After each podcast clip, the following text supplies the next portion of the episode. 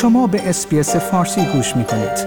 با رفتن به sbs.com.au به اخبار و گزارش های بیشتری دست خواهید یافت. نخستین خبر خروش تکنولوژی این هفته را با خبری در مورد ساخت باتری های جدید آغاز می کنیم. محقق ایرانی مهدوخت شیبانی در دانشگاه مناش در ملبورن استرالیا و همکارانش کارآمدترین باتری جهان را ساختند. این باتری با ظرفیت پنج برابر بیشتر از باتری های لیتیوم یونی است. این محقق ایرانی با همکاری پژوهشگران استرالیایی موفق به ساخت باتری جدیدی شده است که از توانایی نگهداری شارژ موبایل برای پنج روز متوالی بهره می‌برد. همچنین اگر این باتری در یک خودرو الکتریکی استفاده شود با یک بار شارژ می توان حدود هزار کیلومتر را پیمود. مهدوخت شیبانی که محقق ایرانی در دپارتمان مهندسی مکانیک و هوافضای دانشگاه موناش است در این خصوص گفت در حال حاضر دنیا به فناوری های نوین ذخیره سازی انرژی نیاز دارد تا بتواند با آن تغییرات آب و هوایی را کنترل کند. باتری های لیتیوم سولفور از ظرفیت بسیار زیاد سولفور بهره می‌برند و قادر خواهند بود نسبت به باتری های لیتیوم یونی تا پنج برابر انرژی بیشتری را در خود ذخیره کنند. علاوه بر آن، باتری های لیتیوم سولفور از مواد ارزان تولید می شوند که در سراسر دنیا نیز می توان آنها را تهیه کرد. این محقق ایرانی اعلام کرد که این نوع از باتری ها به احتمال زیاد دو تا چهار سال دیگر به مرحله تجاری سازی می رسند و برای فرایند تولید آن هم حق امتیاز به تایید رسیده است. گفتنی است مدل اولیه این باتری در آلمان به تولید رسیده است و امسال در خودروها و پنل‌های خورشیدی مورد استفاده قرار خواهد گرفت. و خبری از شرکت گوگل گوگل پشتیبانی از اپلیکیشن های کروم را قطع خواهد کرد. از زمان اعلام گوگل از عدم پشتیبانی از برنامه های کروم در سال 2016 چهار سال می گذرد. این شرکت جدول زمانی خود را برای حذف مراحل مختلف ویندوز، مک، لینوکس و کروم OS نهایی کرده است. در واقع اپلیکیشن های کروم اپلیکیشن های مبتنی بر وب هستند که روی مرورگر کروم قابل نصب بوده و مانند اپلیکیشن های دسکتاپ به طور مستقل نصب و اجرا می شوند. گوگل همچنین مرکزی را برای کمک به انتقال از اپلیکیشن های کروم به برنامه های وب و بهینه سازی برنامه های اندروید افتتاح کرده است. لیست کاملی از پایان کار اپلیکیشن های کروم که توسط گوگل منتشر شده است به شرح زیر است.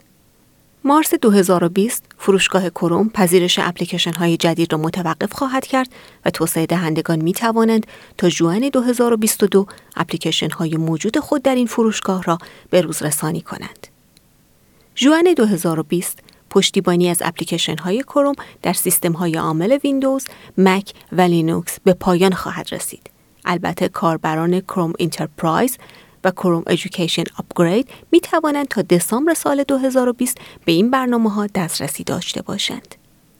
دسامبر 2020 پشتیبانی از اپلیکیشن های کروم به طور کامل در سیستم های عامل ویندوز، مک و لینوکس به پایان خواهد رسید.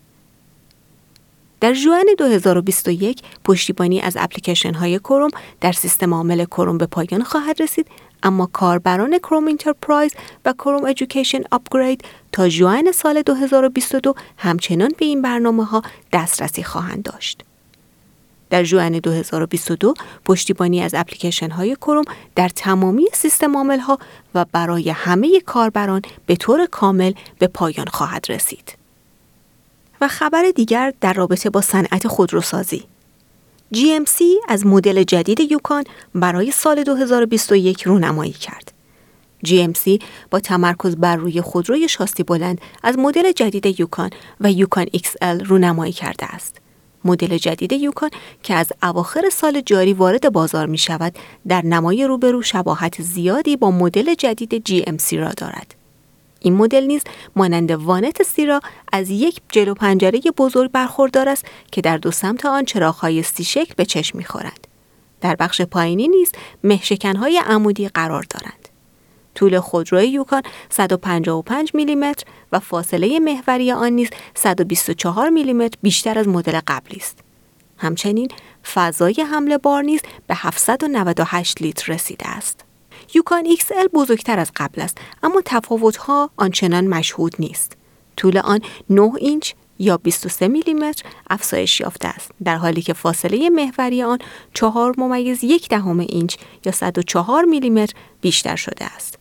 فضای بار GMC یوکان XL بسیار بزرگ بوده و 4097 لیتر اعلام شده است. اما در داخل کابین نیز رانندگان به فضای داخلی بهتری با موادی با کیفیت بالاتر دسترسی پیدا می کنند. موارد مهمی که خودنمایی می کنند شامل یک سیستم سرگرمی 10 اینچی، یک نمایشگر دیجیتالی 8 اینچی و یک نمایشگر 15 اینچی است. مشتریان همچنین می توانند از دو صفحه نمایش لمسی 12 ممیز 6 دهم اینچی برای صندلی عقب و یک سانروف شیشه پانوراما استفاده کنند. و خبری در مورد گوشی های جدید از سری پی چهل هواوی. انتظار می رود هواوی گوشی های هوشمند پرچمدار سری پی خود را در هفته ها یا ماه های آینده به بازار عرضه کند. با نزدیک شدن به این موعد جزئیات مربوط به دستگاه ها به صورت آنلاین ظاهر می شوند. گفته می شود که پی چهل پرو دارای حفره بیضی شکلی درون صفحه نمایش است که در جدیدترین نسل از گوشی های هوشمند گلکسی نیز مورد استفاده قرار گرفته است. صفحه نمایش گوشی نسبت به پی سی پرو در طرفین خمیده تر است و در بالا و پایین نیز کمی انحنا دارد. از نظر اندازه صفحه نمایش این گوشی جدید هواوی احتمالا نزدیک به پی سی پرو است. همچنین گزارش شده است که این تلفن هوشمند به دوربین Ultra Vision با نام دوربین Super Vision و با سنسور 51 ممیز دو دهم مگاپیکسلی مجهز شده است. گفته می شود که این تلفن از شارژر بی سیم Easy Charge و همچنین شارژر سریع برای شارژر سیمی سنتی بهره می‌برد. و اما خبری در حیطه پزشکی این خبر مربوط به تشخیص زود هنگام سرطان با آزمایش خون و تعیین میزان بقای بیمار است. به گزارش سرویس اخبار فناوری و تکنولوژی تکنیوز دانشمندان سنگاپوری موفق شدند ابزاری بسازند که با استفاده از داده های مربوط به آزمایش خون می تواند به تشخیص زود هنگام سرطان کمک کند. همچنین این ابزار قادر است میزان ایمنی فرد در مقابل درمان و یا میزان بقای وی را پیش بینی کند. این ابزار توسط محققان دانشگاه ملی سنگاپور طراحی و ساخته شده است. در این ابزار از یک کارت ممتاز برای تشخیص از طریق آزمایش خون استفاده می شود. این کارت که به عنوان شاخص ماتریس تومور شناخته می شود از 29 ژن مختلف تشکیل شده است که همگی آنها در ماتریس خارج سلولی بدن تولید می شوند. این ماتریکس های سلولی که نقش حمایت کننده را دارند در فضای اطراف سلول ها قرار دارند. این 29 ژن انتخابی نیز به طور ثابت و تقریبا در 85 درصد از کل سرطان های ریه وجود دارند. دانشمندان برای طراحی این روش با نمونهگیری از سی هزار بیمار به این شاخص ماتریس تومور رسیدند. افراد سرطانی نسبت به انسانهای سالم از شاخص بالاتری برخوردار بودند. دانشمندان نمرات شاخص ماتریس تومور را در 11 نوع سرطان ریه، پانکراس، پروستات، کلیه، معده، روده بزرگ، تخمدان، سینه، کبد، مثانه و ملانوم بررسی کردند و متوجه شدند که نوع سرطان یک TMI خاص دارد.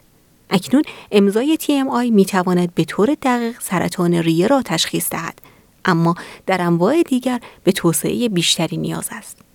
این اعتبار همچنین می تواند آنالیز دقیق تری از واکنش بیمار به درمان و میزان بقای وی به دست دهد. like، share، comment. اسپیس فارسی را در فیسبوک دنبال کنید.